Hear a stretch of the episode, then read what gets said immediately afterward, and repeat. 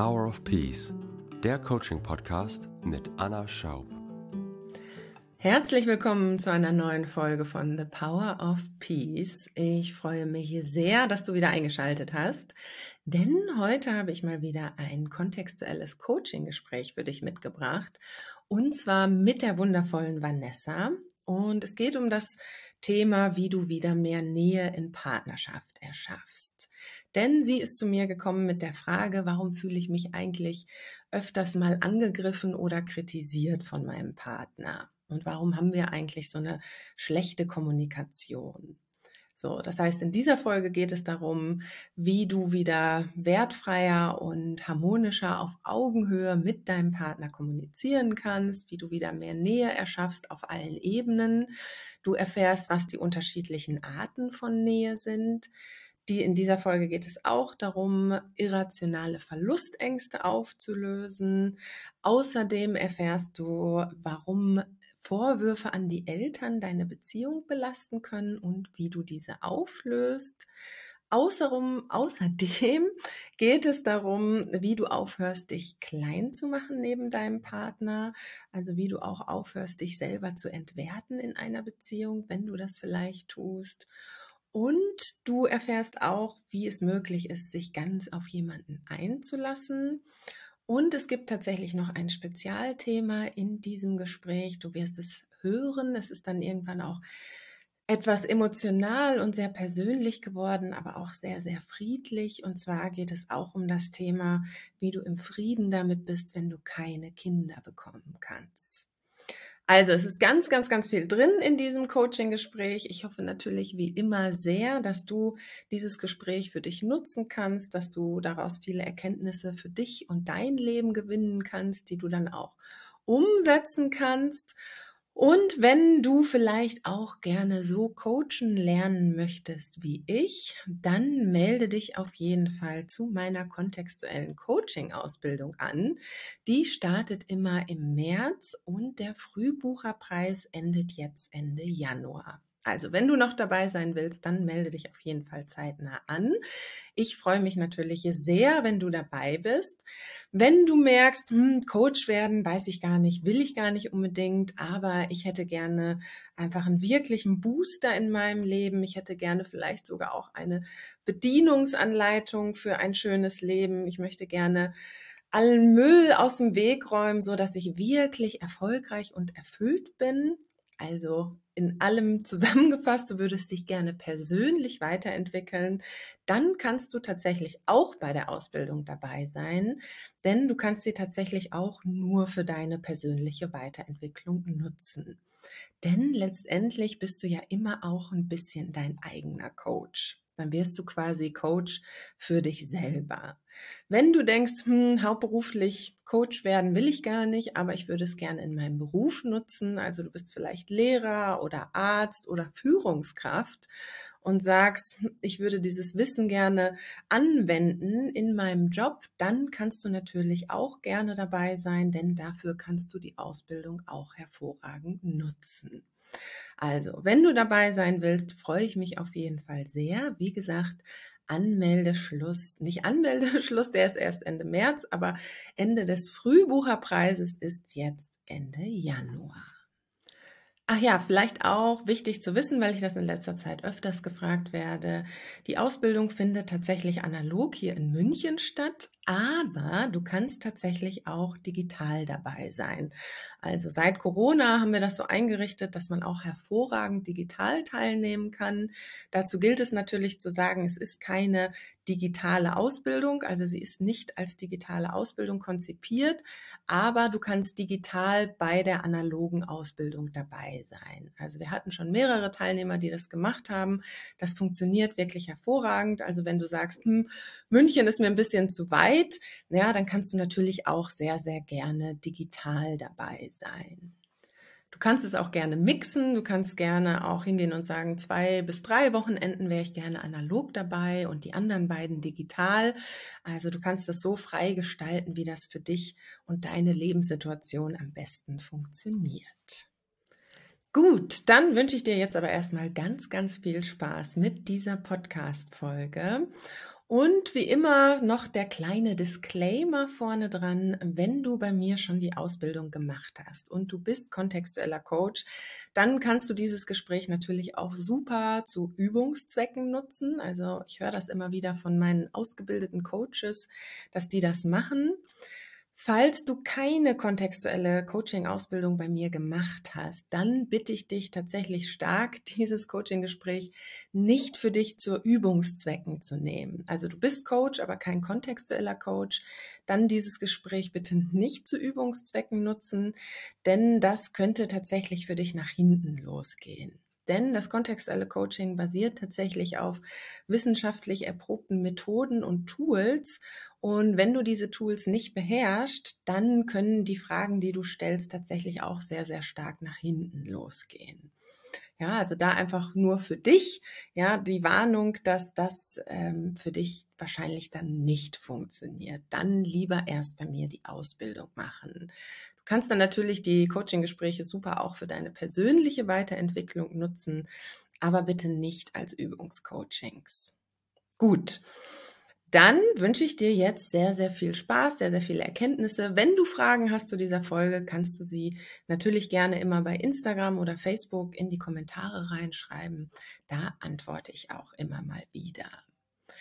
Wenn du Interesse hast, auch mal an einem kostenlosen Podcast-Coaching, dann kannst du dich natürlich auch gerne bei mir bewerben. Da findest du die Anmeldung einfach auf meiner Homepage www.annaschaub.com und bewirb dich gerne. Wie gesagt, du kannst nicht immer direkt einen Termin kriegen. Die Warteliste ist natürlich ein bisschen lang, aber es gibt auch immer mal wieder die Möglichkeit für kostenlose Podcast-Coachings. So, jetzt geht's aber wirklich los. Ganz, ganz viel Spaß und bis bald. Genau, dann starten wir hier die Aufnahme. Herzlich willkommen, liebe Vanessa. Schön, dass du da bist, hier beim Podcast Coaching. Hallo. Cool, dann sag doch mal gerne, was ist so das Problem, was du gerne lösen wollen würdest. Fangen wir damit einfach mal an mhm.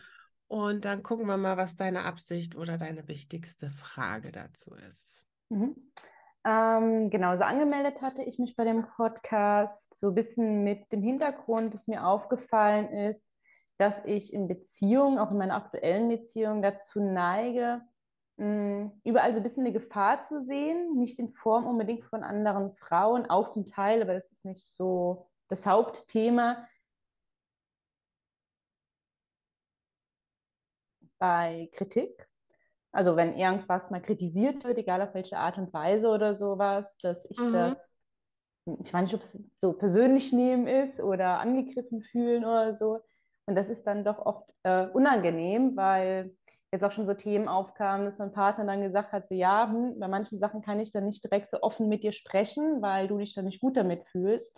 Mhm. Und das mhm. ist halt was, was ich auch nicht möchte, dass er dann ja irgendwas nicht erzählt, um mich dann zu schützen, dass es mir nicht gut geht oder so. Ja. Genau, aber das ist so ein bisschen mein Thema. Okay, ja. gut. Also kann man das so zusammenfassen? Korrigiere mich, wenn ich falsch liege. Also, dass du, dass das immer in eine Art von Selbstentwertung führt, was er sagt, oder was würdest du sagen? Wie, wie nimmst du das wahr, wenn er irgendwie was kritisiert? Kannst du mhm. vielleicht mal sogar ein Beispiel nennen? Dann kann man das irgendwie besser verstehen. Ja, ich bin so am Überlegen, welches Beispiel mir einfällt. Jetzt ist so ein bisschen persönlich auf jeden Fall, dass ich mich dann eher schon angegriffen fühle. Ja. Ähm, wir hatten mal irgendwann eine Diskussion gehabt über das Thema, mh, hm, wo wir was am Gestalten waren, ob das Design oder Struktur ist. Und äh, ich glaube, ich hatte es dann Struktur genannt und er Design. Und äh, eigentlich ging es um so eine Kleinigkeit. Und es war auch kein großer Streit, aber ich konnte mit ihm dann nicht, sage ich mal, vernünftig darüber ähm, sprechen, warum ich das dann Struktur nenne und nicht Design, mhm. sondern fühle mich dann direkt, als wäre mein, meine Meinung dazu falsch. Mhm. Und äh, als würde ich seine als richtig annehmen müssen, was er, glaube ich, nicht mal erwartet von mir. Also ich glaube, er will eigentlich dann darüber sprechen. Aber mhm. für mich ist das dann direkt so, so ein Unwohlsein, wo ich mich dann direkt äh, ja, angegriffen fühle, schon fast. Okay, lass uns das nochmal einmal ein bisschen genauer anschauen, dass wir das genau ähm, definieren. Also du sagst ein Unwohlsein. Ähm, guck mal, ob du das genau definieren kannst. Eher in die Richtung, dass du dann, kommen dann so Gedanken wie eher, dass du dich selber in Frage stellst, im Sinne von, bin ich irgendwie zu doof oder zu dumm oder irgendwie fühlst du dich dann eher unwohl, weil du dich ihm unterlegen fühlst? Oder was würdest du sagen, wozu führt das genau? Hm. Oder dass er dir nicht vertraut oder dass du, was genau löst das aus, wenn er andere Meinung hat? Hm, ich denke eher so, eher Richtung Selbstentwertung in Form von nicht gut genug zu sein ähm, und auch nicht gut genug für ihn dann zu sein. So, ja. Okay, also im Sinne von so, sie sieht das falsch oder anders und dann, das ist irgendwie dann nicht gut genug. Mhm. Okay, und was dann? Also was ist dann deine Befürchtung, wenn es jetzt also du glaubst irgendwie, dass du vielleicht dann nicht gut genug bist. Ähm, und was würde daraus folgen? Also was wäre, was ist das mhm. Schlimme daran, dass du nicht gut genug bist? Mm, also bei mir führen dann, das wird so ein Kettenkreis dann von Gedanken. Dann sehe ich das halt in vielen Bereichen, wo irgendwas, ähm, ja, wo er was gegen sagt oder irgendwas. Und dann ähm, denke ich dann, okay, das mache ich nicht richtig, das mache ich richtig, nicht richtig und das mache ich nicht richtig. Und wenn ich dann überall quasi nicht gut genug bin, ähm, also ich dramatisiere das dann halt auch ein bisschen. Klar, dann warum halt, auch nicht? dann ist halt so die Gefahr, okay, dann sucht er sich irgendwann wahrscheinlich eine bessere, die dann die ihr quasi seinen Vorstellungen entspricht. So, okay. also genau. Also die Angst dahinter ist schon, dass es irgendwie dann rauskommt, ach, so toll bist du dann doch nicht. Mhm. Und äh, er sucht sich dann eine andere. Genau. Okay, und hast du die Erfahrung schon mal gemacht? Also ist das eine Erfahrung in der Vergangenheit, wo du wirklich sagen würdest, da war das so? Oder warst du in einer Beziehung und der hat irgendwann gesagt, nee, ähm, ich finde dich nicht so toll und jetzt suche ich mir eine andere? Hm. Nee, nicht wirklich. Also es war nicht, dass ich jetzt eine längere, ernsthafte Beziehung hatte, wo ähm, ich verlassen wurde wegen einer anderen. Das mhm. nicht, nein. Okay, also es gibt keine Erfahrung dazu, es ist nur erstmal eine irrationale Angst, dass es passieren könnte. Genau, also eine, eine eigene Beziehung auf jeden Fall nicht. Nee, also mal bei kürzeren Geschichten, aber das war halt in der Jugend irgendwann, aber das war es auch nicht wirklich, dass man jetzt sagen kann, verlassen werden. Mhm. Dann liefen dann eher so Sachen parallel, aber ähm, das war jetzt, genau. Okay, und du hast eben gesagt, das ist tatsächlich etwas, was du auch aus Beziehungen kennst. Das heißt, das ist jetzt nicht nur in dieser Beziehung, sondern in den Beziehungen davor war das ja. auch schon so.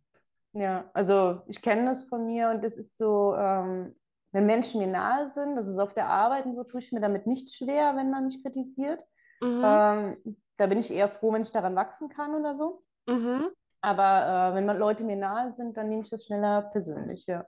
Okay, das heißt, es ist nicht nur in der Beziehung so, dann hast du es auch bei Freunden oder?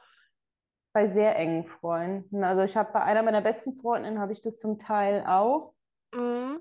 Mhm. Wobei ich jetzt auch sage, es ist auch immer, glaube ich, wir haben manchmal Kommunikationsschwierigkeiten, wie wir Sachen formulieren, das kommt manchmal dazu. Mhm. Ähm, mein Partner formuliert die Sachen wirklich sehr vorsichtig und äh, wirklich auch sehr liebevoll, aber es ist trotzdem. Aber also, trotzdem, trotzdem. trotzdem Alarm. Okay. Genau. Aber es ist schon mal gut, dass du das erkennst. Ja, du weißt schon mal, okay, es könnte sein, dass es nicht unbedingt an ihm liegt, sondern es könnte eventuell sein, dass es irgendwas mit mir zu tun hat. Ja. Okay, das ist schon mal ein super erster Schritt, ja. Also ja. Erkenntnis, das ist immer der beste Weg zur Besserung. Okay, gut, dann schauen wir nochmal, ähm, was wäre denn etwas, wie du es gerne hättest? Also wenn du es dir wünschen könntest in deiner Beziehung, wie sollte es denn aussehen? Wo arbeiten wir hin? Also ich wäre gerne ziemlich in jeder Hinsicht relativ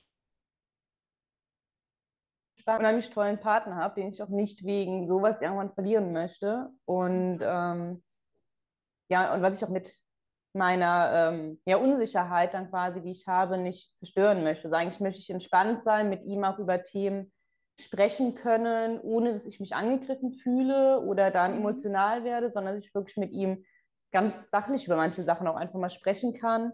Mhm. Ähm, auch wenn ich nicht großartig eifersüchtig bin, würde ich das gerne am liebsten komplett abstellen. Mhm. so, ähm, weil ich glaube aber auch, dass das so ein bisschen bei mir zusammenhängt. Die es nicht gut genug fühlen, dann ist da eine andere Frau, die dann vielleicht genau in dem Bereich gut ist. Dann Mhm. äh, sehe ich das natürlich dann auch wieder eher als Gefahr an. Ja, So, okay. ja. Also die Eifersucht hängt da auch irgendwie mit dran. Ja, ein bisschen schon, ja. Okay, gut. Und ähm, was für eine, ähm, wie lange seid ihr zusammen schon mit deinem jetzt? Eineinhalb Jahre jetzt etwa. Okay. Noch relativ frisch, ja. Wie alt bist du, wenn ich fragen darf? 31. 31, okay. Und du sagst, dein jetziger Partner, der ist es auch, mit dem willst du auch zusammenbleiben. Für den lohnt es sich, das aufzugeben. Ja. Okay, gut. Und ähm, wenn du das aufgegeben hättest, also wenn du gelassener wärst, das nicht mehr so persönlich nehmen würdest, du damit lockerer wärst, was erhoffst du dir dann, wie dann eure Beziehung wäre? Also was habt ihr jetzt dadurch, dass du manchmal unentspannt bist, nicht und das hättet ihr dann? Das glaubst Mm, du auf jeden Fall. Also ich glaube, Kommunikation manchmal ein bisschen fehlt. Mhm. Und das würde ich ihm gerne geben. Das ist aber, solange ich mich schon angegriffen fühle, halt immer ein bisschen schwierig sonst. Dann kann ich ihm halt die Form von Nähe nicht geben. Und ich hoffe, dass ich ihm das auch geben kann, weil ich auch weiß, dass es ihm wichtig ist. Und ähm, genau. Okay, das heißt, man könnte sagen, wenn wir das Problem gelöst haben, dann hättet ihr mehr Nähe in eurer Beziehung. Ja, Okay, wäre das etwas, was du wollen würdest? Auf jeden Fall.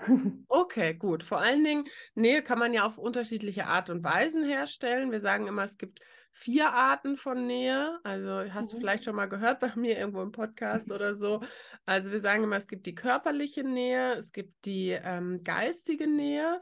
Ja, die erzeugst du natürlich auch durch Kommunikation. Wenn du sagst, das fehlt bei euch gerade, dann geht es eher durch die Mhm. über die Kommunikation, geistige Nähe. Dann gibt es die emotionale Nähe, dass du dich dem anderen einfach nah fühlst. Mhm. Und dann äh, gibt es noch, wie wir sagen würden, die spirituelle Nähe. Ja, das ist jetzt nichts Esoterisches, sondern eher einfach etwas, ja, auf einer geistigen, aber auch ähm, ja eher Seinsebene, dass ihr einfach verbunden seid. Mhm. Ja, so und wenn ich das jetzt so höre, wie, wie du sagst, ist, was du gerne mehr hättest, wäre mehr von der geistigen Nähe, mehr durch Kommunikation, richtig? Genau. Okay, gut. Dann haben wir schon mal das super Setting. So, jetzt ist natürlich die Frage, so ähm, mit der Selbstentwertung. Kannst du dich an einen Zeitpunkt erinnern, wo du das nicht gemacht hast in Beziehungen? Oder war das immer schon so? Kannst du dich an eine Situation erinnern, wann das angefangen hat? Das ist eine gute Frage. Ich habe mich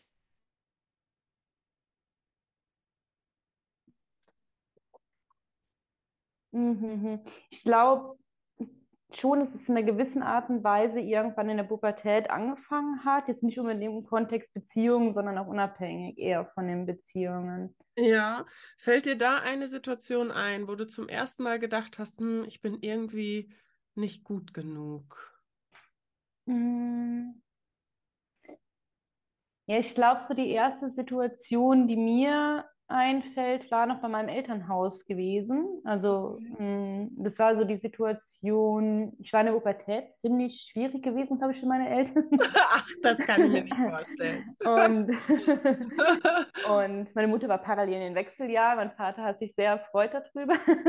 Ah ja, es war was los bei euch. Ja, total. Und ähm, es war irgendwann aber mal das Thema, also wo es dann meinen Eltern zu viel wurde, war halt Thema Schule, Schwänzen, sämtliche Sachen ausprobieren und so, wo ähm, er irgendwann mir gesagt hatte, dass er mich ins Heim stecken will. Okay. Und ähm, Wie damals, alt warst du da? ich müsste 13, 14 etwa gewesen Okay. sein. Genau. Und ja, da hatte ich mich regelrecht nicht geliebt gefühlt. Mhm. Ähm, zumal ich die Situation für mich sehr bedrohlich und ernst ähm, sich angefühlt hat.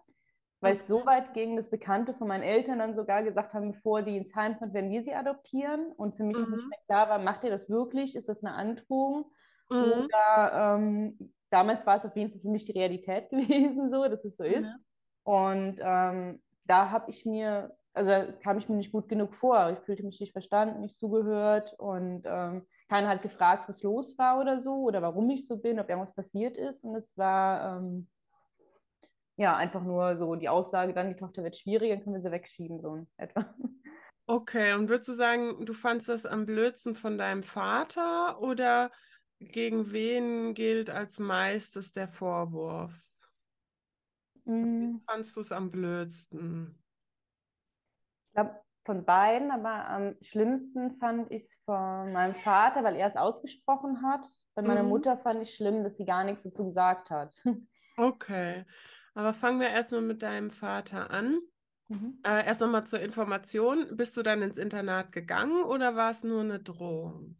Nee, es, also ich bin zu Hause geblieben. Du bist dann zu Hause Bin geblieben. Mit Okay. 17 dann damals ausgezogen und habe dann selber meine Taschen Du hast dann gepackt. ja. bist selber aufs Internat gegangen. Nee, ich bin, ja, so eine Art. Ich bin in ein Mädchenwohnheim dann gezogen und äh, habe dann gesagt, dann ziehe ich aus. Okay, gut. Ja. Okay, ähm, wie ist die Situation mit deinen Eltern heute? Hast du noch Kontakt? Versteht ihr euch? Oder?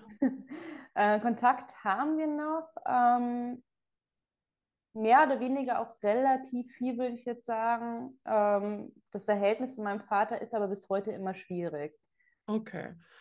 Gut, dann gucken wir mal, dann lösen wir das mal auf, weil wenn du sagst, da hat das angefangen, das ist natürlich blöd und das Interessante ist natürlich, dass die Situation auch mit einem Mann war.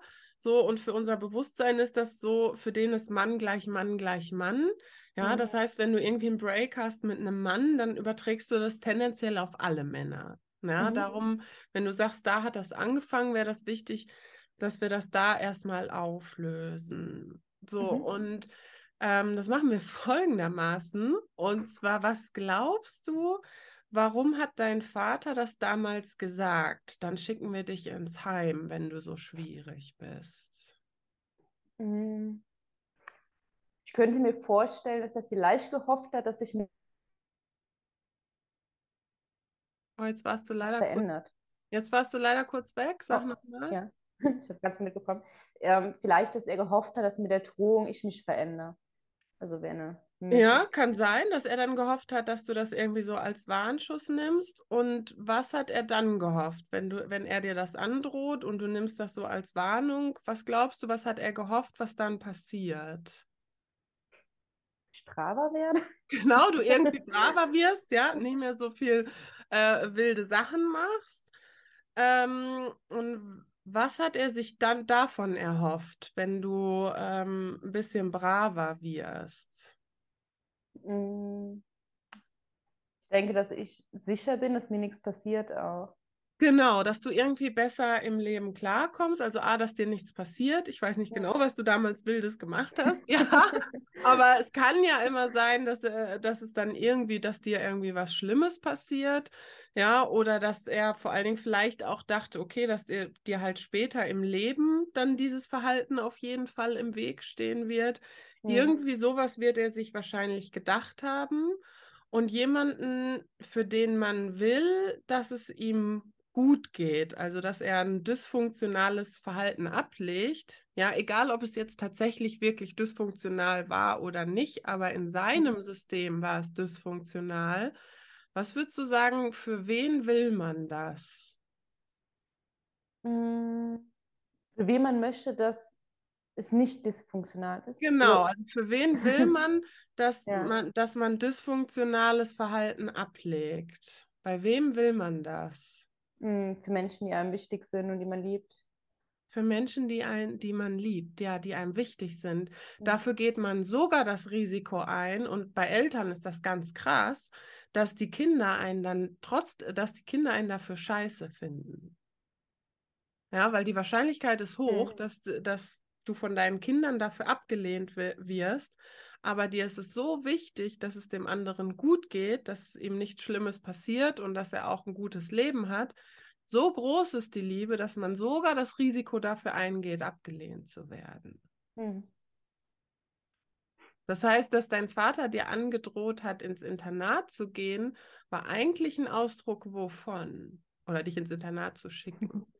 Äh, auch ein Ausdruck von Liebe. Eigentlich ein Ausdruck von Liebe, ja. Mm. Das heißt, so du hast gesagt, du hast damals irgendwie geschlussfolgert, hm, ich bin nicht liebenswert und wenn ich es irgendwie nicht richtig mache, dann werde ich weggeschickt. Dabei war es eigentlich von seiner Seite eher ein Ausdruck von, äh, ich finde dich, du bist liebenswert und ich möchte, dass es dir gut geht und dass hm. du glücklich bist. Ja. Kannst du das nachvollziehen? Ja, es ist halt nur anders wie in meiner Vorstellung wahrscheinlich, wie ich es mir gewünscht hätte, ja. Ja, klar, natürlich. Ja, wir haben alle, alle Kinder haben so ein, äh, ich sage das manchmal so, alle Kinder haben so ein Gesetzbuch, was sie gerne hätten, wie Eltern sein sollten. Ja, das Gesetzbuch ist relativ dick. Ja, wir haben so unglaublich viele Vorstellungen, wie so die perfekten Eltern sein sollten. Die sollten ein bestimmtes Alter haben, die sollten einen bestimmten Job haben, ja, dann sollten die sich in einer besonderen Art und Weise verhalten. Und die Wahrscheinlichkeit ist sehr, sehr hoch, dass die Eltern irgendwann eines dieser Gesetze brechen werden. Ja. Ja, so. Und das ist auch wichtig. Das heißt, das, das soll nicht sein Verhalten entschuldigen. Ja, das heißt nicht, dass es richtig war, dir anzudrohen, ins Internat zu, dich ins Internat zu schicken. Das ist, das ist damit nicht gemeint. Nur von seiner Warte aus war das seine Art und Weise, wie er geglaubt hat, dich am besten schützen zu können. Kannst du das nachvollziehen? Ja. Wärst du bereit, vor dem Hintergrund ihm zu vergeben und den Vorwurf aufzugeben, dass er dich ins Internat schicken wollte? Das ja. Ja? Ja. Okay. So, das heißt, die Schlussfolgerung damals, dass du nicht liebenswert bist oder irgendwie nicht gut genug, von wem kam die? Hm. Also die, der Gedanke von mir. Der kam eher von ja. dir, ja.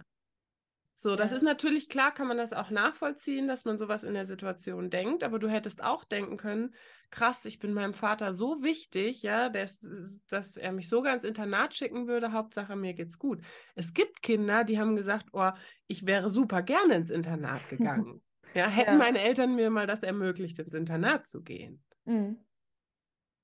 Ja. So, das heißt, die Frage ist, wenn es eigentlich damals in der Situation nicht das war, was er gedacht hat, im Sinne von du bist nicht liebenswert, sondern dass es eher dein Gedanke war, muss, könnt, müssten wir herausfinden, warum du dir diesen Gedanken angezogen hast. Vor mhm. allen Dingen, was auch noch interessant ist, du sagst ja, heute ist es so, dass du Angst hast, okay, ich mache irgendetwas falsch, ja, ich sage irgendwie nicht das Richtige oder so, und dann verlässt mich mein Partner. Nur das Interessante ist, wenn wir die Situation von damals nehmen, du hast ja so viel Quatsch gemacht und trotzdem hat dich niemand verlassen. Dein Vater ja. ist ja trotzdem geblieben. Ja. Das heißt, auch damals hättest du Schlussfolgern können, boah, das ist ja mega, ich bin super sicher, ja, weil egal, was ich für einen Quatsch mache, die Menschen gehen nicht. Ja, das stimmt.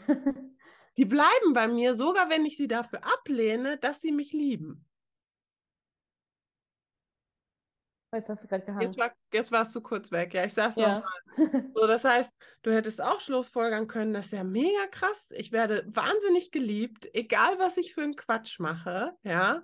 Ich, und ich kann mir so sicher sein, selbst wenn ich einen Quatsch mache und auch noch meinen Vater doof finde, der bleibt trotzdem, egal was ich mache. Hm. Ja, stimmt.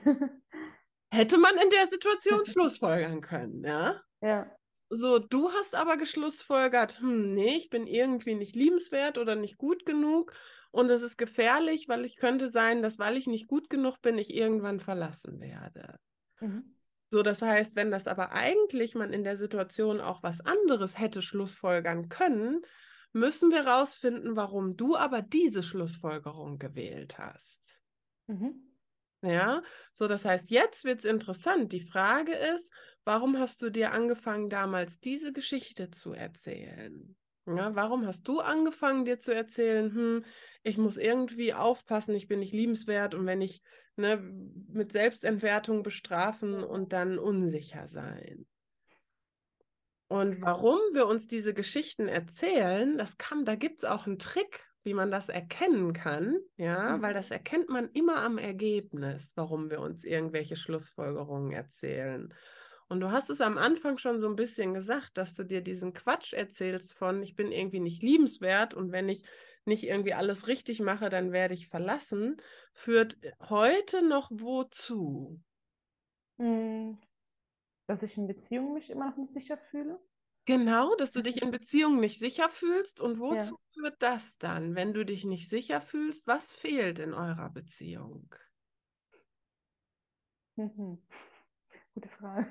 Ja, du kannst es daran erkennen, was du definiert hast, was du gerne mehr hättest, wofür wir überhaupt dieses Gespräch führen. Ja. Äh, Also mehr diese, Kommun also diese Kommunikation auf einer guten Ebene. Also dass wir gut miteinander kommunizieren können. Genau, dass ihr gut miteinander kommunizieren könnt und dadurch, dass ihr nicht kommuni gut kommunizieren könnt, führt das zu was? Zu einer Distanz, also in dem Bereich. Distanz. Genau. Mhm.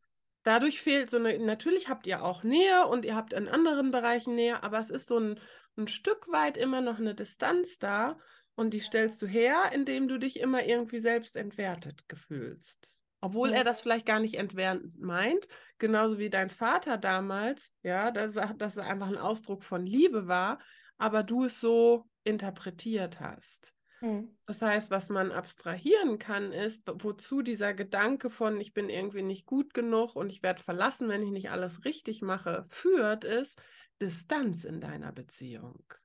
Mhm. Also eigentlich das, was ich nicht will, ja. Genau, eigentlich das, was du nicht willst, aber es muss noch irgendetwas sein, wozu es dir doch gelegen kommt, weil sonst würdest du dir nicht, sonst hättest du damals eine andere Geschichte gewählt. Mhm. Ja, weil das haben wir ja eben gesagt, so bei der Geschichte, man hätte auch anfangen können, eine andere Schlussfolgerung zu ziehen. So, das heißt, es muss noch irgendetwas für dich, da, irgendeinen Gewinn geben an dieser Distanz oder wir können es auch umdrehen. Es kann sein, dass du irgendwas befürchtest noch in Nähe. Und Mhm. fällt dir da irgendwas ein? Also was befürchtest du, wenn du einem Mann wirklich ganz nah wärest? Nicht nur 80 Prozent, sondern tatsächlich 100 Prozent. Mhm. Mhm. Jetzt warst du Dass kurz ich weg. wie meine Mutter. Ah, geht wieder? Jetzt warst du kurz weg, jetzt nochmal, ja? Okay. Ich glaube, so ein bisschen, was ich befürchte, ist immer, dass ich so werde wie meine Mutter, die mit meinem Vater noch zusammen ist. Ja. Und mein Vater ziemlich entwertend mit ihr spricht und sie sich vieles in meinen Augen gefallen lässt. Und das halt etwas ist, was ich nicht möchte, weil ich das damals immer sehr schlimm fand als Kind, wie die Beziehung zwischen den beiden ist. Okay, und was glaubst du, wann ist die Wahrscheinlichkeit höher, dass dein Partner wertschätzend dich behandelt, wenn ihr 100% Nähe habt oder wenn ihr 80% Nähe habt? Ja, aber 100. Eher bei 100, ja. Weil was glaubst du, wie viel Prozent Nähe hatten deine Eltern? So nur mal Oh. geschätzt. 10, 20, ich weiß nicht, ziemlich wenig. Ziemlich wenig, ja. Ja. So, das Ja. heißt, die Schlussfolgerung, dass, sie, dass, da, dass da ein Zusammenhang besteht, der stimmt nicht. Wenn du die wertschätzende Kommunikation steigern willst und das Liebevolle, da ist es, wäre es eher funktional, sich 100% einzulassen. Ja, das stimmt. Ne? Ja. Weil das ist, kennt man ja auch von sich selber, wenn du je, je näher du jemandem bist, umso liebevoller behandelst du den ja auch. Ja. So, das heißt, das Argument, I'm sorry, Vanessa, es zählt schon mal nicht, ja. Also, das ist kein plausibler Grund, um dich nicht ganz auf einen Mann einzulassen. Ja. Also gucken wir noch mal weiter, ja. Also die, das haben wir schon mal kaputt gemacht, ja, das zählt nicht. Gibt es noch etwas, was du befürchtest, wenn du dich ganz auf jemanden einlässt? Hm.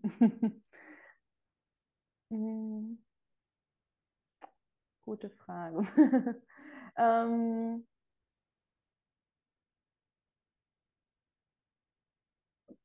oh? Hast du mich schon gehört? Nee, jetzt warst du noch mal kurz weg, nochmal. Ähm, außerdem verlassen werden jetzt noch, ne? Genau, außerdem Mhm. verlassen werden, weil über das Verlassen werden wissen wir ja auch schon, es ist ja eigentlich auch nur eine Quatschgeschichte. Ja, weil, ähm, und das sage ich ja auch, habe ich auch schon, glaube ich, ab und zu mal in meinem Podcast gesagt, das ist, habe ich glaube ich im letzten Podcast erst gesagt, wir denken ja immer, oh, das ist so gefährlich, wenn wir irgendwie uns ganz einlassen, dann tut es so weh, wenn wir verlassen werden. Ja, das stimmt natürlich auch. Nur das Problem ist, je mehr du dich nicht ganz einlässt, umso mehr erhöhst du die Wahrscheinlichkeit auch für Trennung. Ja, es ist ja viel, viel schwieriger, etwas auf, auseinanderzukriegen, was wirklich ganz, ganz nah ist. Mhm. Ja, solange du eine Lücke behältst und, und sei es nur 5%, diese Lücke wird irgendwann immer größer, immer größer. Also mhm. das, was wir uns erhoffen von irgendwie, wir lassen uns nicht ganz auf jemanden ein, dann tut es nicht so weh, ist genau das, was das Gegenteil bewirkt. Weil diese Lücke ist genau das Problem, mit der du eher die Wahrscheinlichkeit erhöhst, dass sich die Beziehung auseinanderlebt. Es wird immer sicherer, je mehr du dich auf jemanden einlässt. Mhm. So, das heißt auch da, ja, natürlich unklar, das kann natürlich immer sein. Es kann ja auch sein, dass jemand stirbt. Natürlich ist es schmerzhaft, wenn man jemandem ganz nahe ist und die Person aus welchen Gründen auch immer, entweder sei es Trennung oder Tod, verlässt ein. Es ist natürlich schmerzhaft, nur da sage ich immer, die Frage ist, ist es nicht schmerzhafter, nie die Erfahrung gemacht haben, sich ganz auf jemanden einzulassen? Hm. Na, dann wirst du diese Erfahrung einfach nie machen und muss man auch nicht machen.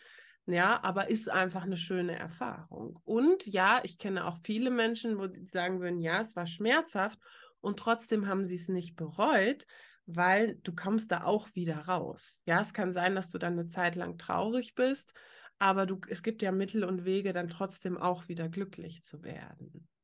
Ja. Ja. Ja. Oder es gibt ja auch Menschen, die haben dann nochmal geheiratet oder irgendwie nochmal jemanden kennengelernt. Das ist ja möglich. Und heutzutage mhm. gibt es ja viele Coaches, das kann man dann ja auch wieder hinkriegen, dass es einem wieder gut geht. Mhm. Also die Verlustangst, die können wir leider auch, lasse ich auch nicht durchgehen. Mhm. Ich glaube, was noch so ein bisschen Thema ist, ist mir die vorzustellen, zu zweit eine Familie zu sein. Okay. Ähm, ja, das ist ein schwieriges Thema für mich, das Thema Kinderkriegen. Okay. Ähm, also ich kann es aufgrund der Krankheit nicht. Oder ich könnte, aber es ist zu gefährlich für mich, auch nicht für das Kind, sagen wir es mal so. Okay. Jetzt ist es vom Vorteil, dass er auch keine Kinder mehr möchte. Er hat schon einen Sohn. Von daher ist es jetzt mindestens nicht, dass wir in der Form Schwierigkeiten kriegen. Das ist schon mal super, ja, dass ihr da beide ja. ähnlich seid, ja. Was für mich, glaube ich, schwierig ist, ist manchmal vorzustellen, eine Familie zu sein, zu zweit. So. Okay. Warum? Hm. ähm, ja, ich glaube, so bis ja, letzt, also ich hatte ziemlich, ich glaube, es war sogar noch ähm, am Anfang der Beziehung, kurz nachdem, wo ich ihn kennengelernt hatte, hatte ich so die ja, den Beschluss dann ähm, gefasst, es sein zu lassen. Also ich hatte die letzten sechs Jahre halt genetische Untersuchungen, Beratung und so weiter und so fort und mhm. Hatte dann für mich alle Erwägungen ja, abgeklärt, von Adoption bis künstliche Befruchtung und alles Mögliche. Mhm. Bewusst war, was das mit mir machen kann, halt einfach eine Schwangerschaft, habe ich dann gesagt, okay, ähm, je nachdem mit den Auswirkungen käme ich nicht zurecht. Und da könnte mhm. ich nicht so leben, wie ich mir das vorstelle. Mhm. Ja, dahin hatte ich aber immer so ein bisschen die Vorstellung, irgendwann heirate ich und habe ein Kind und vielleicht ein Haus und ähm, die klassische ja, Bilderbuchsituation. genau. Kennt man. Ja. Okay. Und ja, jetzt bin ich so ein bisschen orientierungslos.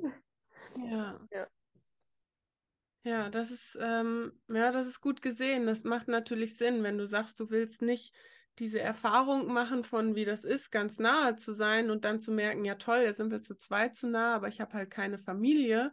Das Beste, was du machen kannst, ist dann natürlich ein bisschen Distanz erschaffen. Dann kommst du gar nicht in die Situation, toll, mhm. wir sind jetzt in Anführungsstrichen nur zu zweit. Mhm. Ja. Okay, so jetzt ist natürlich die Sache die, so du kannst einfach keine Kinder mehr kriegen. Glaubst du, ist es möglich oder erstmal anders gefragt, was würdest du sagen, welches Gefühl oder welche Qualität erhoffst du dir davon, wenn du das klassische Bilderbuchsystem hättest, Mann, Frau, äh, Kinder und Gartenhaus? Was, Ja, und das ist Mhm. erstmal okay, ne? Damit wachsen wir ja auf. Irgendwie haben wir das alle im Kopf.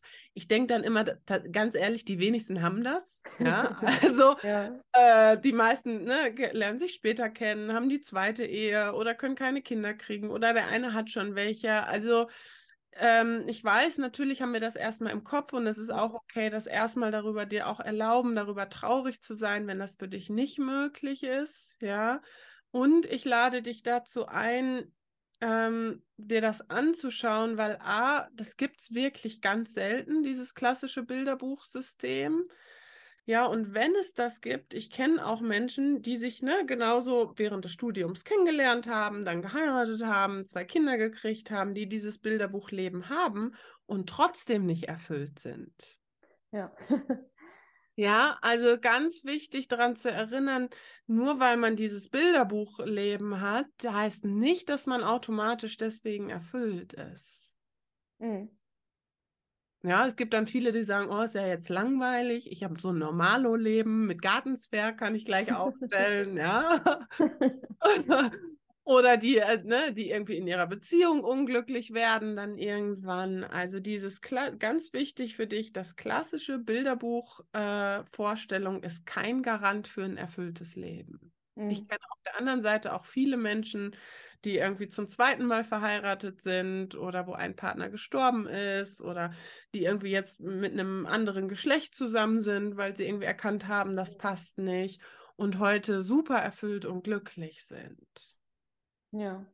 Ja, also ja, und wie gesagt, ne, erlaubt dir ruhig einen Moment. Natürlich ist das schade, wenn man sich das erstmal so vorgestellt hat, aber es ist kein Garant für Erfüllung.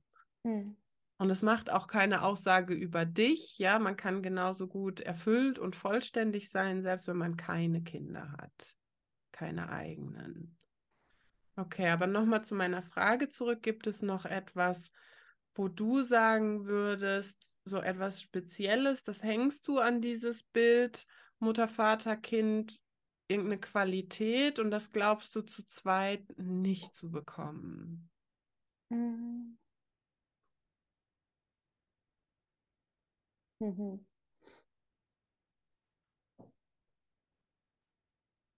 Ich weiß noch nicht mal, ob es unbedingt mit sich zu tun hat, sondern ob es eher so ein Bedürfnis ist, war mit dem Kinderkriegen. Mhm. Ja, also ich weiß nicht, ob ich das direkt so in Verbindung mit der Partnerschaft tatsächlich sehe. Ja.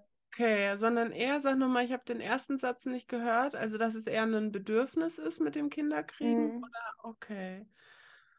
Und ähm, glaubst du, nur so eine Überprüfungsfrage, glaubst du, wenn du wirklich glücklich und erfüllt bist mit deinem Partner und ihr ganz viel Nähe habt und dir nichts mehr fehlt, dass du dann irgendwie sowas hast, wie dem zugestimmt hast, dass du keine Kinder kriegen kannst? Ja. Ja. Ja. Mhm. Darum die Lücke auflassen, ja, damit du immer noch schön dem Universum sagst, aber Leute, ja, weil ich keine Kinder kriegen kann, kann ich nicht erfüllt sein. Ja. Ja, kannst du das nachvollziehen? Das ist irgendwie wie so eine Bestrafung ans Universum. Ja, so im Sinne von, wenn ich jetzt wirklich glücklich und erfüllt zu zweit bin, dann ist es, dann gibst du wie die Legitimation, dann ist es okay, keine Kinder kriegen zu können. Mhm. Ja, Ja. so, ja, damit kannst du was anfangen. Ja, Mhm. das heißt, solange du dem nicht zugestimmt hast, keine Kinder kriegen zu können, keine eigenen in diesem Leben, musst du immer irgendwie für unglücklich sein sorgen und sei es für nicht ganz erfüllt sein in der Partnerschaft, damit du den Vorwurf ans Universum oder wen auch immer aufrechterhalten kann. Es ist Mhm. aber ungerecht, dass ich keine Kinder kriegen kann. Mhm. Ja.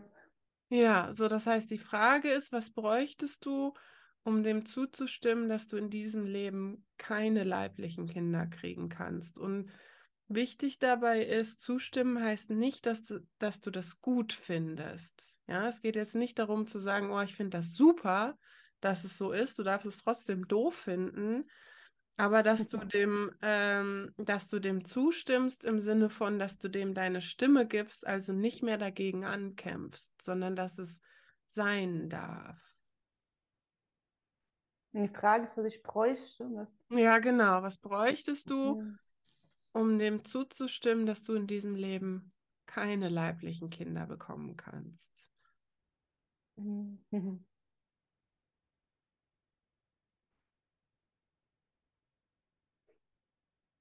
Soll ich irgendjemand für dich verhauen? Soll ich irgendjemand anschreien?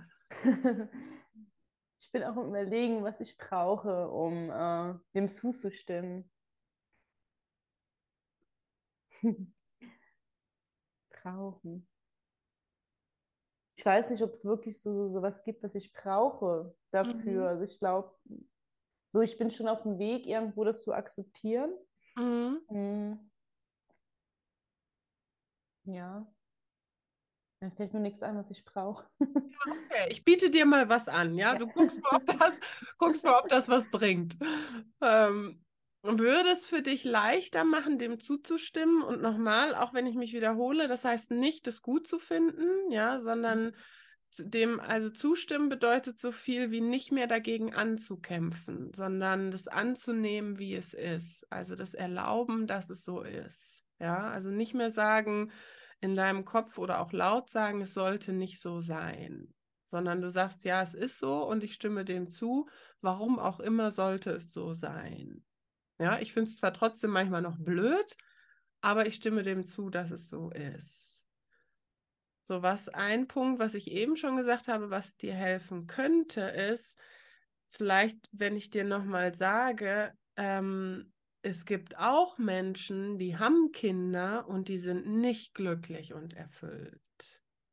Ja, also Mhm. klar, natürlich ist es blöd. Es kann, ne, es gibt Menschen, die können einfach keine Kinder kriegen und natürlich, wenn das etwas ist, was du dir immer gewünscht hast, ist das, kann das natürlich blöd sein. Aber nochmal, glücklich und erfüllt sein hängt nicht am Kinderkriegen. Es Mhm. gibt auch Menschen, die haben Kinder gekriegt und sind trotzdem nicht glücklich und erfüllt. Und es gibt Menschen, die haben keine Kinder und sind trotzdem glücklich und erfüllt. Mhm. Ja, und ja, das stimmt, diese Art von Erfahrung wirst du dann in diesem Leben nicht machen, aber dafür kannst du andere Erfahrungen machen, die andere Menschen mit Kindern nicht machen können. Ja. Ja, also es ist nicht, wozu ich dich einlade, dich auf den Standpunkt zu stellen. Es ist kein besseres oder schlechteres Leben. Ohne Kinder ist es nur anders. Mhm. Ich denke da immer, habe ich heute erst gelesen, an Angela Merkel. Die hat ja keine Kinder und trotzdem glaube ich, dass sie von sich sagen würde, dass sie ein erfülltes Leben hatte. Die hat sich halt, die hatte halt eher geistige Kinder oder die, man könnte sagen, die hatte Deutschland als Kinder. Ja, so die hatte auch keine Kinder und trotzdem ein erfülltes Leben. So, das heißt nicht, je, du musst jetzt keine Bundespräsidentin werden. ja. Ja. Es gibt auch welche, die sind keine Kanzlerin geworden und trotzdem erfüllt. Ja, nur wozu ich dich einlade, ist den Standpunkt einzunehmen, es ist kein schlechteres Leben. Es ist nur anders. Ja, hörst du mich? Jetzt war es nochmal kurz weg. Ja, was kurz weg. Genau, also nochmal, wichtiger Satz kann man nochmal wiederholen. Wichtig, wozu ich dich einlade, ist den Standpunkt einzunehmen. Und damit wärst du auch wieder ein Riesengewinn für andere. Darum finde ich es cool, dass, wir, dass es ein Podcast-Coaching ist. Mhm. Standpunkt einzunehmen, keine leiblichen Kinder zu haben, ist kein schlechteres Leben, es ist nur anders. Mhm. Ja, das stimmt. Kannst du den Standpunkt einnehmen? Ja. Ja, und das heißt nicht, dass du nicht zwischendurch auch nochmal traurig sein darfst. Ja, es wird vielleicht immer mal wieder Situationen in deinem Leben geben, wo du einfach auch traurig bist. Das ist okay. Ja, das, das, du musst jetzt nicht irgendwie 24/7 immer glücklich darüber sein. Das ist damit nicht gemeint. Aber ja, es ist immer wieder dich dran zu erinnern, es ist kein schlechteres Leben. Es ist, es ist, wird nur dann zum schlechteren Leben, wenn du immer sagst, du hättest aber Kinder haben sollen. Mhm. Ja, das macht Sinn. Ja, Ja. So, das heißt, die Frage ist, wärst du bereit, dem zuzustimmen? Und ja, ne, kannst du dafür auch Zeit nehmen, so lange wie du brauchst. Mhm. solange du dem nicht zustimmst, dass es und du denkst, es ist irgendwie schlechter und es sollte nicht sein, steht dir das natürlich dabei im Weg, eine wirklich nahe erfüllte Partnerschaft, also die letztendlich wie die Lücke, die du hast, dadurch, dass du keine eigenen leiblichen Kinder haben kannst, könntest du schließen, indem du wirkliche Nähe mit deinem Partner hast. Mhm. Aber wenn ihr so nah seid, dass dir nichts mehr fehlt, ja, dass du dich geliebt fühlst und dich anerkannt fühlst und gewertschätzt, wenn du wirklich Nähe und Liebe auf allen Ebenen hast, dann wird dir nichts mehr fehlen. Ja, so das heißt, dein, dein Partner, der könnte sogar diese Lücke schließen, aber nur wenn er sie schließen darf. Mhm. Ja, und er, er kann sie erst schließen, wenn es okay ist, dass die Lücke geschlossen wird. Hm. Ja. ja. Ja. Hm. Ja. ja, und ich glaube, das ist schon auch was, was er möchte. Also es ist auch, was er immer sagt, wir finden Wege zusammen und wir können zusammen unsere Zukunft gestalten.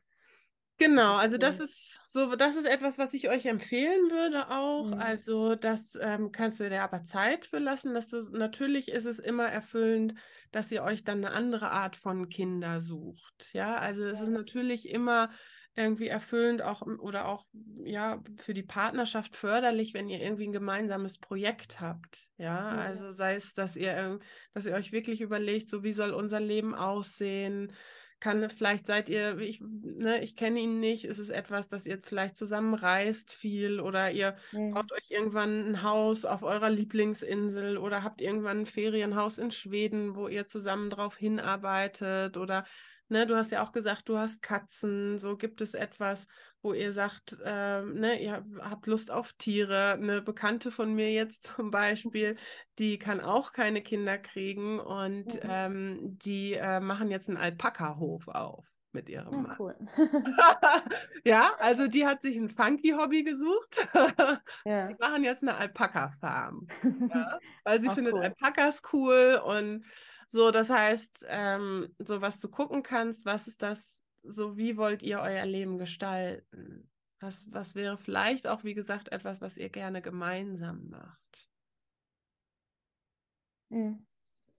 Ja, ja ich glaube, es ist gut, ja. Ja, oder vielleicht auch irgendwie ein geistiges Kind, also irgendwie etwas, eine Idee oder ein Projekt, was ihr zusammen verwirklichen wollt. Wichtig ist allerdings nur, das nicht im Kontext zu haben, wie das ist jetzt ein Kinderersatz. ja. ja, okay. so, ja.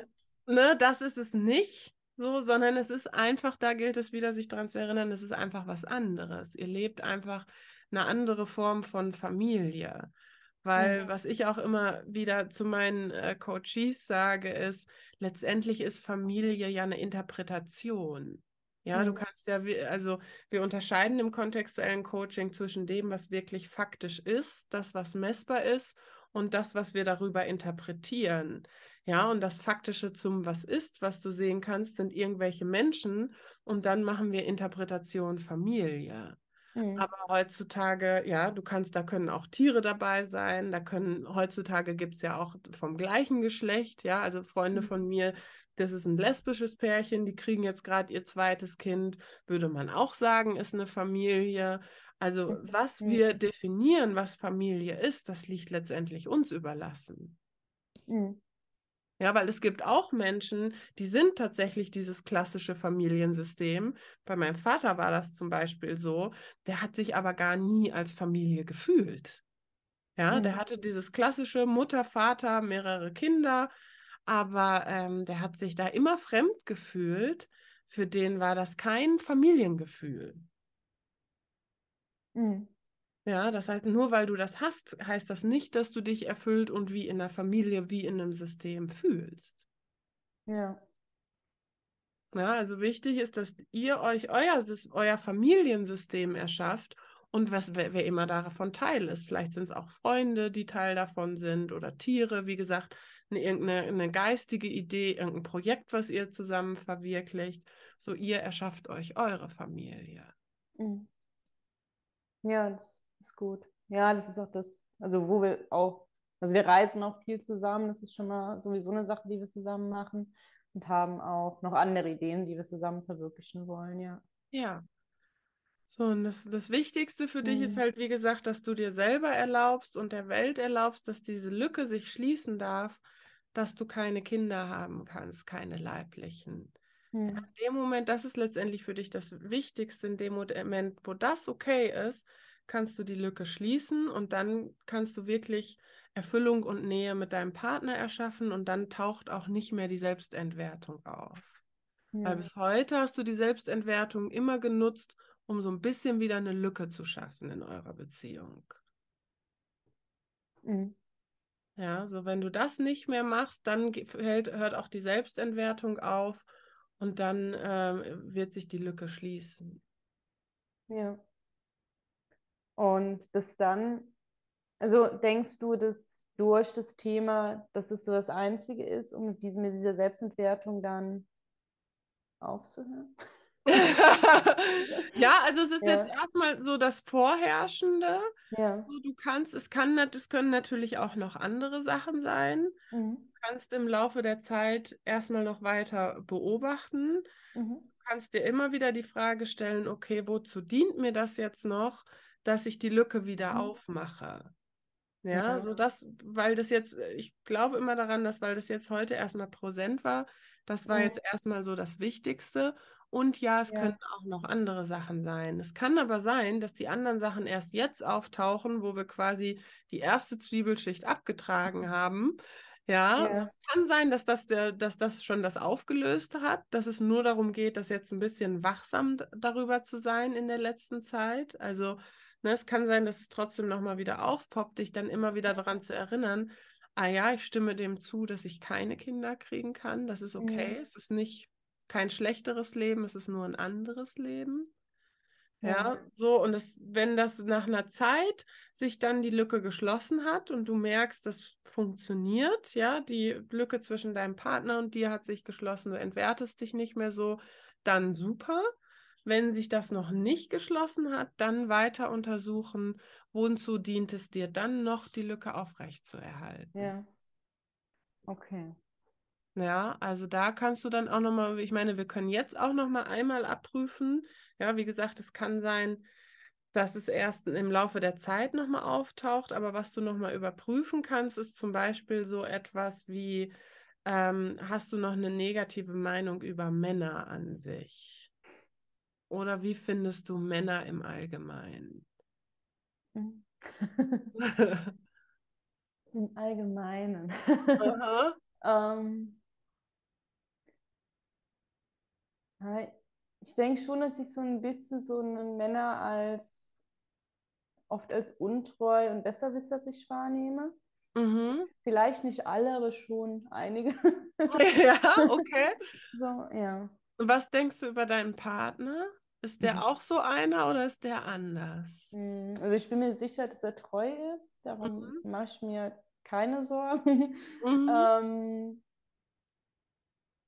ja, dadurch, dass ich nicht immer kritikfähig bin, kommen natürlich diese Punkte auch mit dem Besserwisserischen Mhm. dort auf. Das schon. Okay. Ja, weil das ist natürlich, wird dir auch im Weg stehen, weil über jemanden, über den man eine negative Meinung hat, dem will man natürlich nicht ganz nahe sein. Mhm. Ja, also für wirkliche Nähe wäre es wichtig, auch eine positive Meinung tatsächlich sogar auch über Männer im Allgemeinen zu entwickeln. Mhm. Weil, das heißt nicht, natürlich gibt es auch blöde Männer, das ist damit nicht gemeint, ja. Ähm, Ja. aber wenn du, du brauchst so eine generelle Grundstimmung, eine positive über Männer, weil er ist ja auch ein Mann, ja, und das, was wir vorhin schon hatten, dein Verstand kriegt es nicht überein, dass er jetzt irgendwie anders ist. Das kriegt dein Mhm. Verstand auf Dauer nicht hin. Ja. Also das heißt, da auch wieder die Frage, wann hast du angefangen zu denken, dass Männer eher besserwisserisch sind? Ich glaube, es fing auch von meinem Vater. Vater wieder. Weil, äh, hast du ein Beispiel? Also, weil er was gesagt oder getan hat, hast du gedacht, ja, blöder Besserwisser. Ich muss es mal in einem konkreten Beispiel überlegen. Das war eigentlich bei fast allen Themen immer so bis heute.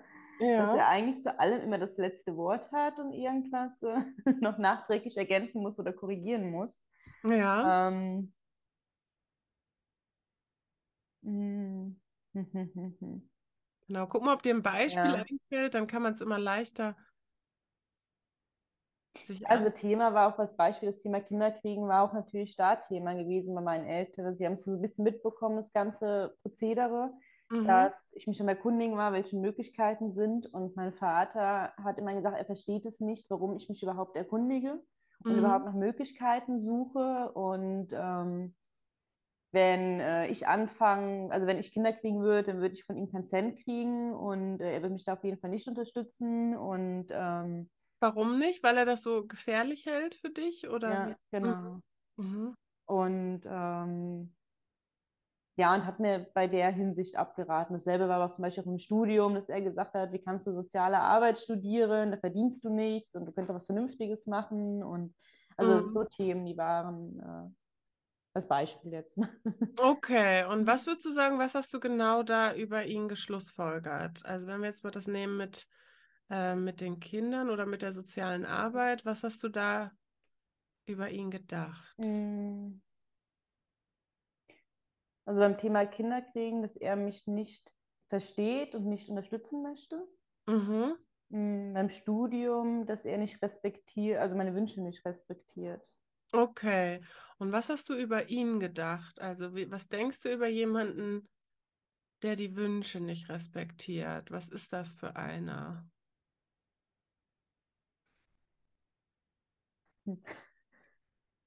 Ja. Man darf alles denken.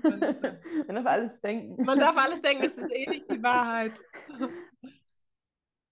Also ich glaube schon, dass ich so unter anderem über die Jahre so ein bisschen dieses Arschlochdenken ihm äh, Mhm. zugeschrieben habe. Ja, Ja, das hat sich irgendwann, glaube ich, so ein bisschen, hat sich ein bisschen verfestigt. hat Ja. ein bisschen verfestigt. Ja, weil wir können das hier auch wieder untersuchen. Also wenn er zu dir hingeht und sagt, so er wird dich da auf keinen Fall unterstützen, wenn du Kinder haben willst, ja, und das irgendwie funkt, äh, ne, irgendwie probieren wirst. Auch da kann ich wieder die Frage stellen, was glaubst du, warum hat er das gemacht und gesagt? Mm.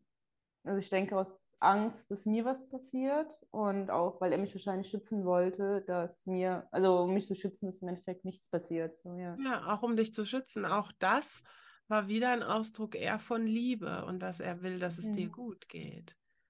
Ja, Das hat er nicht gemacht, um dich zu ärgern, sondern ganz im Mhm. Gegenteil, er hatte einfach wirklich Angst und Sorge um dich. Und er hat in irgendeiner Art und Weise versucht, dich davon abzuhalten. Und auch hier gilt wieder, das heißt nicht, es ist die richtige Art und Weise, Ja. ja, aber es war das, was er gedacht hat, was es, äh, wie er es irgendwie schaffen kann, dich davon abzuhalten, weil er einfach Angst hatte, dich zu verlieren. Mm. Ja, und auch wenn wir das und auch bei dem Thema soziale Arbeit zu studieren, was hat er studiert? Gar nichts. Er hat gar nicht studiert, okay. Er war bei der Berufsfeuerwehr. Okay, aber ist er erfolgreich? Würdest du sagen, er ist erfolgreich? Also ich denke, mittlerweile er arbeitet nicht mehr in Pension. Ich denke, Mhm.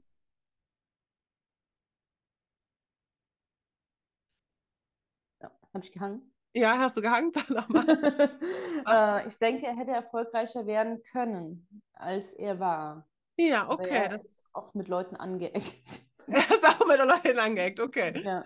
Das heißt, wenn er nicht wollte, dass du soziale Arbeit studierst, sondern irgendwas anderes, Mhm. auch da wieder, was glaubst du, warum er das wollte? Mm, Dass ich finanziell abgesichert bin und damit wiederum ein gutes Leben natürlich dann auch habe. Ja, genau. Ja. Und dass du es vielleicht auch irgendwann mal besser hast als er. Ja, weil vielleicht Mhm. hat er sich irgendwie gewünscht, er hätte studiert, er hätte irgendwie was anderes gemacht. Und für seine Kinder wünscht man sich immer irgendwie, dass es denen mal besser geht. Mm. Das heißt auch da und wieder, ne, das heißt nicht, dass es richtig ist, seinen Kindern zu erzählen, was sie studieren sollen. Das ist damit nicht gemeint. Ja, Mhm. aber aus, von seiner Art und Weise war es sein Ausdruck von Liebe. Mm. Kannst du das nachvollziehen? Ja. Okay. Das heißt, die Frage ist, wärst du bereit, deinen Vater aus dem Arschloch-Kontext zu entlassen? Hm. hm. ich tue mir tatsächlich immer noch so ein bisschen schwer damit. Weil ich glaube, ich, es, es gibt halt so ein paar Situationen, also ich glaube bezüglich dessen, ja. Ja, was, was kannst du ihm nicht verzeihen? Wo würdest du sagen, nee, das ist diese eine Situation, da finde ich, war er wirklich faktisch ein Arschloch. Mm. Also ich glaube, was mir am schwersten fällt, ist, dass er meine Mutter betrogen hat über Jahre hinweg. Okay. Und sie trotzdem ja, mein, in meinen Augen nicht gut behandelt. Was natürlich auch eine aufgesetzte Meinung von ihr sein kann, weil sie mir das auch immer regelmäßig mitteilt. Mhm. ähm, aber das fällt mir, glaube ich, so. Okay, das, äh, jetzt hast du kurz gehangen, macht nichts. Das fällt dir am schwersten, ihm Mhm. zu verzeihen, dass er sie betrogen hat. Mhm. Ja, okay. Ähm, was glaubst du, was hatte deine Mom, was hatten die für eine Beziehung? Was glaubst du, was hat sie so über ihn gedacht? Also ich denke, dass sie auf jeden Fall dachte, dass er ein Arschloch ist. Komisch, Überraschung. Ähm, ich denke auch, dass er ein Besserwisser ist, dass sie das Thema auch hatte bei ihm. Ja. Und wenn sie so, Verschieden, ja. ja, wenn sie so über ihn gedacht hat, was glaubst du dann? Ja, wir orakeln mal ein bisschen, aber die Wahrscheinlichkeit ist hoch. Was glaubst du, wie viel Nähe die in ihrer Beziehung hatten? Äh, sehr wenig. Das habe ich leider auch mehr mitbekommen, als mir lieb. ja. ja. Ja, sehr wenig. So, das heißt jetzt, ohne zu sagen, ne, da trotzdem ist Fremdgehen immer scheiße. Ja, ich will das Mhm. nicht, äh, ich will das nicht schönreden. Ja, so, trotzdem muss man nicht fremdgehen. Aber kannst du dir vorstellen, dass deine Mom damit auch ein kleines bisschen was zu tun hatte? Ja, das schon. Ja, weil wie ist das für jemanden, wenn du mit jemandem zusammen bist, der dich für ein Arschloch hält und auch letztendlich keine Nähe mit dir haben will? Hm. Ja, auch nicht so schön. Also es, man hat ja, ja klar, da fehlt einem auch was. auch nicht so schön. Und man will die Person aber nicht verlassen, weil man vielleicht irgendwie ein Ehrgefühl hat oder vielleicht auch so aufgewachsen ist, dass man sich nicht scheiden lässt. Ja, hat man Ja. vielleicht irgendwie aus seiner Kindheit mitgekriegt oder man will auch bleiben, weil man Angst hat, die Kinder zu verlieren. Man will vielleicht für die Kinder da bleiben. Aber letztendlich ist man in einer Situation, wo man als Arschloch gesehen wird und auch relativ wenig Nähe kriegt und auch egal, was man macht, letztendlich diese Meinung auch nicht ändern kann. Weil wie viel. Einfluss hat man darauf, ob der andere die Meinung über einen ändert? Wahrscheinlich relativ wenig. Relativ wenig, gar keine. Ja. Ja, weil natürlich klar, es kann sein, dass selbst wenn man sich anders verhält, kann der andere trotzdem noch hingehen und sagen, ja, super, jetzt schleimt er sich irgendwie ein, weil jetzt will er was, ja, hält ja, Ja, eh nicht lange. Ja, das stimmt. Ja, Ja. wenn man wirklich überzeugt ist und auch an der Meinung festhalten will, der andere ist ein Arschloch, dann kann der andere sich auf den Kopf stellen und kann das nicht ändern. Hm. Ja, so das heißt, und nochmal, das soll nicht das Verhalten deines Vaters entschuldigen, trotzdem muss man nicht fremd gehen, nur um auch seine Seite zu sehen, mit jemandem zusammen zu sein, der einen für ein Arschloch hält und man kriegt so langsam mit, ja, die Kinder halten einen auch für ein Arschloch, Ja. ja, ist auch nicht so schön. Ja. Ja, so das heißt, er hatte letztendlich auch nur die Wahl, entweder er verlässt eure Mom, das wollte er aber aus irgendwelchen Gründen nicht, wahrscheinlich um die Kinder nicht zu verlieren. Hm. Ja, aber sich zu Hause irgendwie wie ein Arschloch zu fühlen und auch keine Nähe zu kriegen, war auch irgendwie nicht das Richtige. Ja, das heißt, seine einzige Form und irgendwie Nähe und Liebe und Bestätigung zu bekommen, war eine Affäre. Hm.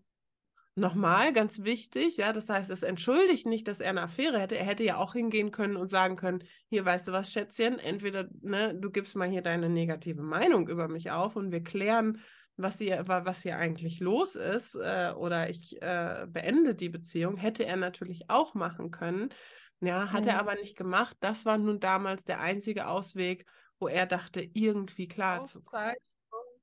Mhm. Okay. Genau, also kurze technische Unterbrechung. Jetzt geht es nochmal weiter. Ähm, wir waren stehen geblieben bei dem wundervollen Vater. ja. ja. Die eine Sache, die du ihm bis heute noch nicht vergeben konntest, dass er fremdgegangen ist. Mhm. Vor dem Hintergrund, dass wir die, uns die Situation jetzt auch nochmal so ein bisschen aus seiner Perspektive angeschaut haben, wärst du jetzt bereit, ihm das zu vergeben? Ja. Ja. Ja. Und auch hier wieder ist wichtig, ja, was ich eben auch schon gesagt habe, das heißt nicht, dass das super war, ja, aber in seinen Augen war das seine Art und Weise, wie er damit am besten umgehen konnte. Mhm. Ja, in einer Partnerschaft, und das soll sein Verhalten nicht entschuldigen, aber in einer Partnerschaft sind immer beide dafür verantwortlich, für alles, was passiert. Ja, und äh, ja, das kann mhm. sein, dass, also weil man muss letztendlich auch sagen, wenn deiner Mom das nicht gefallen hätt, hätte, so die Situation, was hätte sie auch machen können? Sie hätte sich wirklich scheiden lassen können, ohne nur von zu reden, ja. sie hätte sich trennen können.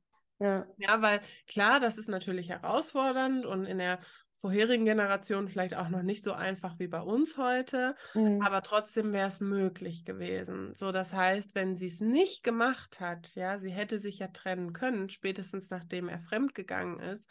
Mhm. Wenn sie das nicht gemacht hat und trotzdem bei ihm geblieben ist, dann hat sie der Situation zugestimmt. Dann muss es auch für sie irgendeinen Gewinn gehabt haben, in dieser mhm. Situation zu sein. Ja. Ja. Mhm. So, das heißt, auch hier wichtig, immer auch die, seinen Standpunkt einzunehmen und zu sehen, ja, und für ihn war es auch nicht leicht. Also mit jemandem zusammen zu sein, der einen für ein Arschloch hält und man keine Nähe kriegt, das ist gerade für Männer, vor allen Dingen keine körperliche Nähe zu bekommen, sehr, sehr schmerzhaft. Mhm. Ja, glaube ich. ja. Ja. Okay, das heißt, nochmal die Frage, wärst du bereit, vor diesem Hintergrund die Meinung über deinen Vater aufzugeben? Ja. Ja, okay, cool, das merkt man. Hm. Ja, dann hätte ich eine super powervolle Aufgabe für dich. Okay. Wärst du bereit dafür? Für einen Durchbruch für dich und dein Leben und deine Beziehung und deine Erfüllung. Also wichtig ist, du machst die Übung für dich. Ja. Ja, okay. Dann geht die Übung folgendermaßen. Du kaufst irgendetwas, was deinem Vater gefällt, ja, und irgendetwas, was ihm gut tut. Sei es irgendwie sein, äh, Männer freuen sich manchmal auch über Blumen. Ich weiß nicht, vielleicht spielt er Golf oder so, kaufst du ihm ein paar neue Golfbälle, also irgendetwas, was er gerne hat. Und dann fährst du zu ihm hin und sagst zu ihm vier Sätze. Du kannst vorher so ein bisschen so einen Kontext dafür schaffen und sagen, du Papa, ne, ich war gerade bei so einem funky Coaching-Gespräch, ähm, mir ist einiges aufgefallen, ich wollte dir das nur kurz sagen, es, ne, es ist mhm. alles gut, es ist nichts Schlimmes, ja, manchmal denken Eltern so, was kommt jetzt? ja, ne, ja, mir geht's gut, alles gut, ich wollte dir nur gerne etwas sagen und dann sagst du ihm vier Sätze und zwar sagst du, lieber Papa, ich danke dir für alles, was du für mich getan hast. Mhm. Du hast nichts falsch gemacht. Mhm. Du kannst auch sagen, du hast alles richtig gemacht, je nachdem, welcher Satz dir leichter fällt. Ja, geht beides. Mhm. Du hast nichts falsch gemacht oder du hast alles richtig gemacht. Ich liebe dich mhm. und ich bin glücklich. Mhm. Und dann bist du frei.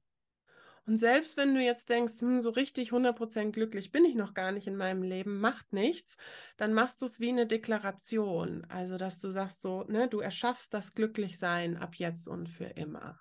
Mhm. Und gibst du da rein. Ja. Wärst du dazu bereit? Ja, also es wird spannend. Ich glaube, wir haben uns noch nie, seit ich denken kann, ich liebe dich gesagt. Ja. Ähm, aber ich will es auf jeden Fall machen. okay, cool. Ja. Das ist cool, sehr powerful. Ja, dann, das ist cool, weil dann heißt es, dass es dir letztendlich wichtiger ist, was Neues in deinem Leben zu erschaffen, als an dem Alten festzuhalten. Ja. Bedeutet, dass deine Absicht sehr stark ist. Ja. Ja, weil letztendlich ist es eine Wahl, die nur du treffen kannst. So, die Frage ist einfach, welche Geschichte erzählst du dir weiter? Entweder mein Vater war ein Arschloch oder mein Vater war einfach ein großartiger Vater. Du kannst keine mhm. der beiden Geschichten beweisen. Du wirst für egal welche Geschichte Beweise finden. Keine ist richtiger oder falscher als die andere. Nur sie hat unterschiedliche Auswirkungen. Solange du dir erzählst, mein Vater war und ist ein Arschloch, hat das einfach massive Nachteile für alle weiteren Männer in deinem Leben. Ja, weil, wie gesagt, unser Verstand kann da nicht unterscheiden. Ja. Und dann wird es für dich ganz, ganz schwer, bis hin zu unmöglich, eine wirklich erfüllte Beziehung haben zu können. Mhm. Das ist der einzige Vorteil davon, dir die Geschichte zu erzählen. Mein Vater war ein großartiger, liebevoller Vater. Mhm. Und ja, das heißt nicht, dass ich manchmal auch Sachen doof fand, die er gemacht hat. Das ist damit nicht gemeint. Und trotzdem hat er in seinem Sinne, so wie er dachte, wie es am besten für mich ist, hat er gehandelt. Mhm. Das heißt, auch wenn es zukünftig was ist, ist es sinnvoll, wahrscheinlich immer mal wieder zu hinterfragen, ähm, warum tut oder sagt er, was auch immer dann vorkommen sollte. Genau. Damit sich das nicht wieder verfestigt dann. Ja, genau. Sehr clever. Ja. Immer mal wieder drauf achten. Ja, das Ja. ist ja auch so dieses bekannte Beispiel, wenn du bei deinen Eltern zu Besuch warst und nach Hause fährst. Und ich hatte das neulich mal und jemand sagte, oh, und meine Mutter nervt mich so, weil die sagt dann immer, fahr vorsichtig, Junge. Ja, wo ich so denke, ey, ich bin jetzt 45, ich kann richtig ordentlich Auto fahren. Ja, und dann immer wieder dran zu denken, ja, das sagt sie nicht, um dich zu ärgern, sondern, und das, ne, das heißt auch nicht, dass es trotzdem nervt und blöd ist, Ja. aber weil sie dich liebt. Sonst würde sie sagen, ja, du ist mir egal, wie du nach Hause kommst. Willst du noch ein Bier? Ja. Ja, ja, ja, ja. Ja, also bei Eltern ganz wichtig, immer darauf achten. Ja, es gefällt uns manchmal nicht, was sie tun. Und das heißt auch nicht, dass du nicht trotzdem auch sagen kannst, das will ich nicht. Ja, du kannst dich natürlich trotzdem abgrenzen und sagen, so, das kann sein, dass das deine Meinung ist, will ich trotzdem nicht hören. Ja, das, das heißt Mhm. nicht, dass du alles mit dir machen lassen musst. Aber was für dich, für dein Leben von Vorteil ist, dir immer wieder in Erinnerung zu rufen, das machen sie nicht mit Absicht gegen dich ja. sondern es ist einfach ihre Art und Weise, was sie glauben, wie sie dich am besten unterstützen können und Mhm. ihre Liebe zum Ausdruck bringen. Ja. Okay. Gut, dann hast du ja was vor. Ja. genau. Alles klar. Ja, und was du im Zuge dessen natürlich dann auch nochmal überprüfen kannst, aber ist im nächsten Schritt natürlich auch nochmal die Meinung, die du über deinen Partner hast, aufzugeben. Mhm. Ja, weil, also ich meine, es wird sich leichter auflösen, weil dein Vater eher der, die Wurzel allen Übels war. Ja, es kann sein, dass sich dann bei deinem. Partner schon was verändert. Aber auch hier lade ich dich nochmal ein, ja, auch zu überprüfen, ähm, so dass du da wirklich auch wieder eine positive Meinung über ihn hast. Kannst du dich auch mal mit ihm austauschen? Also du kannst auch schauen, so, weil die Wahrscheinlichkeit ist hoch, dass du die negative Meinung nicht von Anfang an hattest Ja. sondern genau, dass du mal guckst, wann hast du damit angefangen und Ja. auch da, ähnlich wie wir es jetzt gemacht haben, dich nochmal zu hinterfragen, war das wirklich das, was er gemacht hat oder war das nur meine Meinung? Mhm. Ja, und ich glaube, es war vielleicht auch ein bisschen, um diese Distanz zu bewahren, weil am Anfang war das, was ich jetzt als Kritik sehe, eher das, was ich in ihm bewundert habe. Also, ja, Ja, das habe ich auch schon mal gehört. ja, Genau, so. Das heißt, da wird es dir auch leichter fallen, wieder eine positive Meinung über ihn zu bilden, wenn es auch okay sei, ist ab heute, dass ihr wirklich auch näher miteinander habt. mhm. Genau.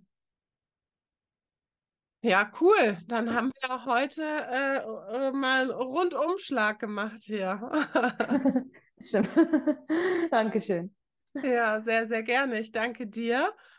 Ich Mhm. danke dir auch für die Möglichkeit, ne, die das auch für andere hat. Also vielen, vielen Dank dafür. Das ist immer ein großes Geschenk. Und ähm, ja, halt mich gerne auf dem Laufenden. Mich interessiert ja dann immer, wie es weitergeht. Ja.